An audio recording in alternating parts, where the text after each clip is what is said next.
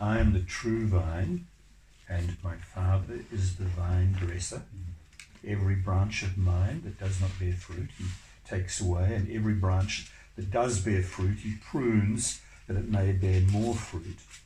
Already you are clean because of the word that I've spoken to you.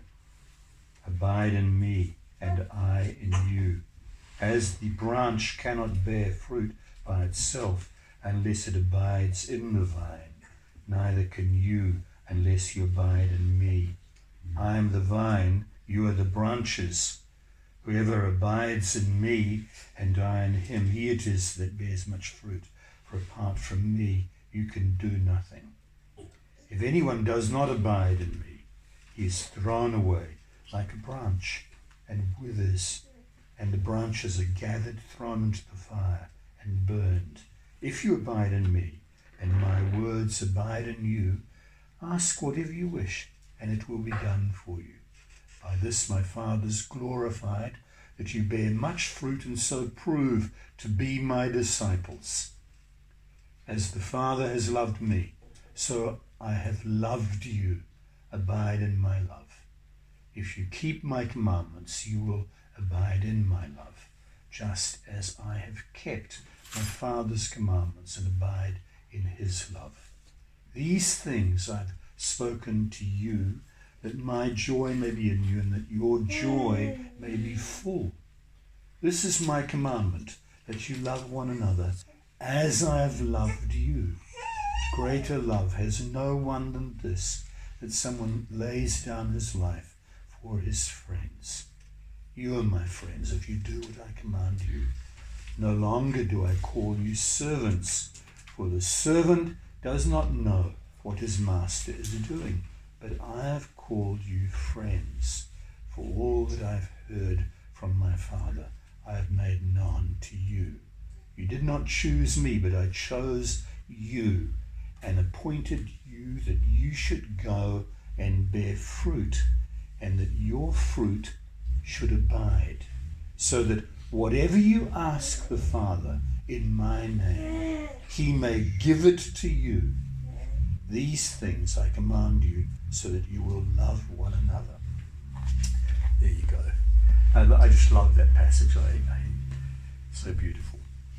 Um, I, look, I was very interested this morning in that little phrase, and have been just for a few days, as the Father, um, or as I have loved you, rather. That phrase there, as I have loved you, which is there in, um, in John, and it's in um, the 15th chapter, it's in the 13th chapter, and it's also, interestingly, in Ephesians 5, as Christ has loved the church when he's talking about uh, marriage. So you, you get it really um, on three occasions in, in the scriptures where we're referred to the love of Christ, and, and that is presented as a standard and as a motive as to how we're to love one another, you know, and how we're to love our spouse, or particularly in particular our wife. Um, it's a, it's, a, it's a lovely phrase which you all must know as Christian people, as I have loved you, really stands out in, in the Bible.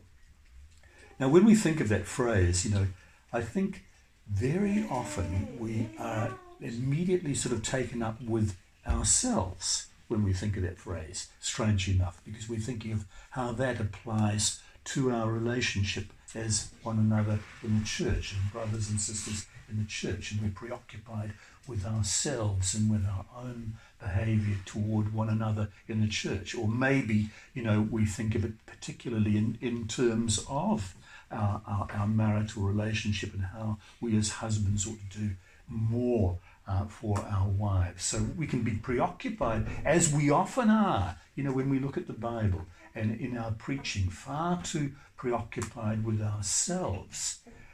It could be, too, uh, that we can be sort of thinking in terms of Christ Himself, and that be the end point of our meditation if we're thinking beyond ourselves and thinking of God, as I have loved you. Certainly, that should be the case, that we think of Christ and of the love of Christ. But it's very, very interesting that in this passage, uh, there's something more said about the love of Christ. And we're to go deeper than considering, shall we say, even the cross. We're to go deeper than that when he says in John 15 and verse 9, As the Father has loved me, so I have loved you. And so, you know, we're taken beyond our, ourselves and our propensity to make um, applications and to think of ourselves and how we're behaving. We're even taken beyond Christ and the cross. And we're taken to, in the final analysis, to the love of the Father for the Son. And so we're, we're taken right into the midst of the Trinity, as it were, in, into the love of the Trinity, of which we know virtually, shall we say, nothing. And yet we know everything in that it's painted out and portrayed in the love of Christ for the church. But it begins there with the love of the Father for the Son. It's very, very interesting in John 1 um, uh, that when it talks in John 1 of the Word, the Son, and the Father, it uses a particular word meaning that they're facing one another, the Father and the Son which is a strangest sort of thing when one thinks of the Trinity. And at that point, the Holy Spirit is not mentioned. But the Father and the Son are presented as facing one another. And one never faces one another, certainly eternally, unless there's absolutely no shadow of turning between those two persons. Is that not true? You know, that these two, Father and Son, were eternally in a state of love and joy and complete harmony with one another. So it's it's immense, it's great, it's unique, absolutely, it's totally beyond comprehension. This love of the Father for the Son. And that's where we're to begin when we think of the love of Christ for the church. So you, you, you draw your standard and you draw your substance, as it were, from that relationship. Mm. As the Father has loved me, so I have loved you. So, you know, the love of Christ for the church is of the same substance mm. as that love of the Father for the Son. Nothing different, but of exactly the same kind. And, and of course, you could draw those parallels that I've sort of mentioned there. Things like the uniqueness of the love of Christ for the church, as the uniqueness exists between the, the love of the Father for the Son. You could th- think of the love of Christ for the church as being something that is never ending and eternal. He loved us to the end. John 13. That's exactly as it is between the Father and the Son. Mm. And that's the love that we have in Christ for the church. So it, it, merely carries on that same love of the Father for the Son is there, same love, love of the same kind, of the same substance, I've, I've termed it, for us as members of the church, for the people of God eternal, unique, and clearly demonstrated in the in the cross, particularly. Um, in not only in the cross, but in the cross for people who are undeserving of every aspect of his love for them. And that's us, isn't it? You know, he loved us while we were still hostile. He, he died for us while we were sinners. That went on uh, in, in, the, in the heart and in the life of Christ.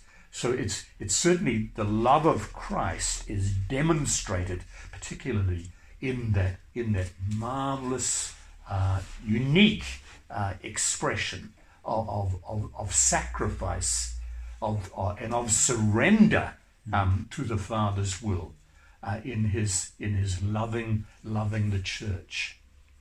Now, only then, having gotten to that point, are we to think of ourselves. You know, mm. when we think of, of the love of the Father for the Son and the love of Christ for the church, then you can think of yourselves And you can draw those parallels where we too, in our relationships with one another, are to be deeply sacrificial, loving our brothers and sisters and, and loving, loving our wives as Christ loved the church. But you know, the interesting thing is, and I, I sort of thought it, it catches you again, that verse, verse 9 of chapter 15, where it says, As the Father has loved me. Don't miss that, you know. So I have loved you. Oh, I like that phrase. It's there in chapter 13 as well. And in Ephesians 5, in reference to the husband and the wife. But what does it say as the first application? The first application actually is not to do with us and our relationships and our relationship with our wife uh, as a husband. It's not to do with that. The first application is, therefore, abide in my love. That's the first application. We're to abide in his love, and we abide in his love in that we walk with him obediently. That's how we abide in his love. That's, that's the first preeminent application. And again, don't we again avoid that because we, we, we love the flesh, we love the, the visible. We, we turn sort of naturally and immediately to things that we can tick off and handle and, and sort of assess. Someone else can assess, such as our love for one another and our love for our wife and husband. But we, we find that whole concept of abiding in his love, which is the first and greatest application of this text. As the Father has loved me, so I have loved you. Abide in my love. And that's the thing that we should think of this morning when we think of the, of the cross and of Christ and of Good Friday. This is a good, good Friday, isn't it?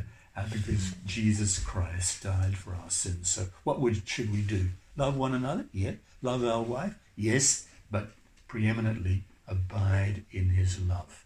That's the, that's the preeminent uh, application. Remain in his love, and you remain in his words in remaining in his love, and you remain in his love in obeying those words of Christ, which are inextricably linked to the person of Christ. Mm. Christ and his gospel and his words abide in his love. Now we're going to have the Lord's Supper now, and everyone's sort of invited, whoever you may be. If, and there's a big if, you know, you can, you can join in the Lord's Supper uh, if you're perfect. Um, well, that excludes me. Now, but it doesn't exclude you, actually, because our perfection is in Christ Himself, isn't it? So, you know, if you're in Christ and you, you, you, you come to Him in genuine repentance and love, and that's an ongoing aspect of your life today, that humility of repentance, then you come to the Lord's Supper. There's perfection in Christ, and, and there never will be in yourself as um, not joined to Christ. So you're welcome to come to the Lord's Supper on that basis. Mm-hmm. And Huntley's just going to lead us now. Yeah, look, um, what a wonderful opportunity to celebrate the Lord's Supper. And uh, I think just carrying on with what Steve said, let's be reminded mm-hmm. that you know, when the Lord Jesus said on the night when he was betrayed and he, he gave thanks and broke bread and he says, This is my body broken for you. That was said in love. It was love that motivated him. And likewise with the cup of wine when he says, This is the blood of the new covenant poured out for you. That was done in love. And I think it's very crucial for us to understand that in everything Christ has done for us, especially on this Good Friday, going to the cross, enduring the shame, that painful and shameful death, it was all done in love towards us even while we were sinners and far away from Him. And therefore, really, as Steve says, this is open, and uh, you know the invitation is given to everyone who accepts His love, who takes His loving offer of invitation of fellowship. We come to the Lord's table, we're seated with the King, we're counted as one of His children, and all of it because of His wonderful love. So, so come and take the Lord's Supper if you've accepted His love and you call Him your Lord, your Savior. Come and have the Lord's Supper and be, be encouraged. So come when you're ready.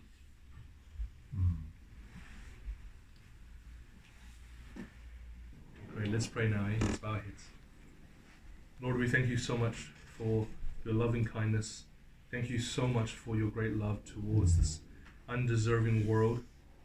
Lord, that popular and common verse of you loving the world so much that you sent your only Son into this world, that whoever believes in him should not perish but have eternal life. Lord, let us never be uh, so used to it as to miss the glory of that of that verse that you would love an undeserving and rebellious world, that you would love us even while we were enemies and sinners. And not only do you love us, Lord, purely in a sentimental way, but your love is a pure and full love, an infinite love that took action.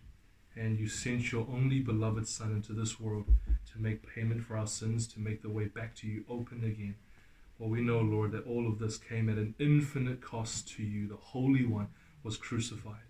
And only at that cost could we be made right with you. But at cost now being made, everyone who receives Jesus, everyone who accepts his invitation and accepts his love, they now have the confidence, based upon his death and resurrection, that we are now perfectly accepted with you, mm-hmm. that we are recipients of your great love, that you will never turn away from us, never ever turn away from all those who trust in your Son. Encourage us greatly, Lord, and especially uh, on this occasion as we remember the cross, as we remember Christ, as we remember the love of God that motivated all of this. Help us to all be greatly encouraged. And we pray, Lord, that for those of us here perhaps who have yet to receive that love, help us to, to begin to see how wonderful it is. Help us to begin to see how desperately we as human beings need to know your love, mm-hmm. need to be um, reconciled with you. You're the one who made us, and we were made for you. So bless us all richly, Lord. Thank you so much for all of your great love. Help us to keep praising you to the end of our days and into eternity. We pray all of this in Jesus' name. Amen.